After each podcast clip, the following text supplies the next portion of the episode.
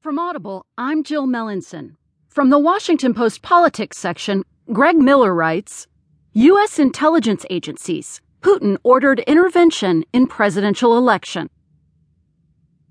Russia carried out a comprehensive cyber campaign to upend the U.S. presidential election, an operation that was ordered by Russian President Vladimir Putin and aspired to help elect Donald Trump by discrediting his Democratic rival Hillary Clinton.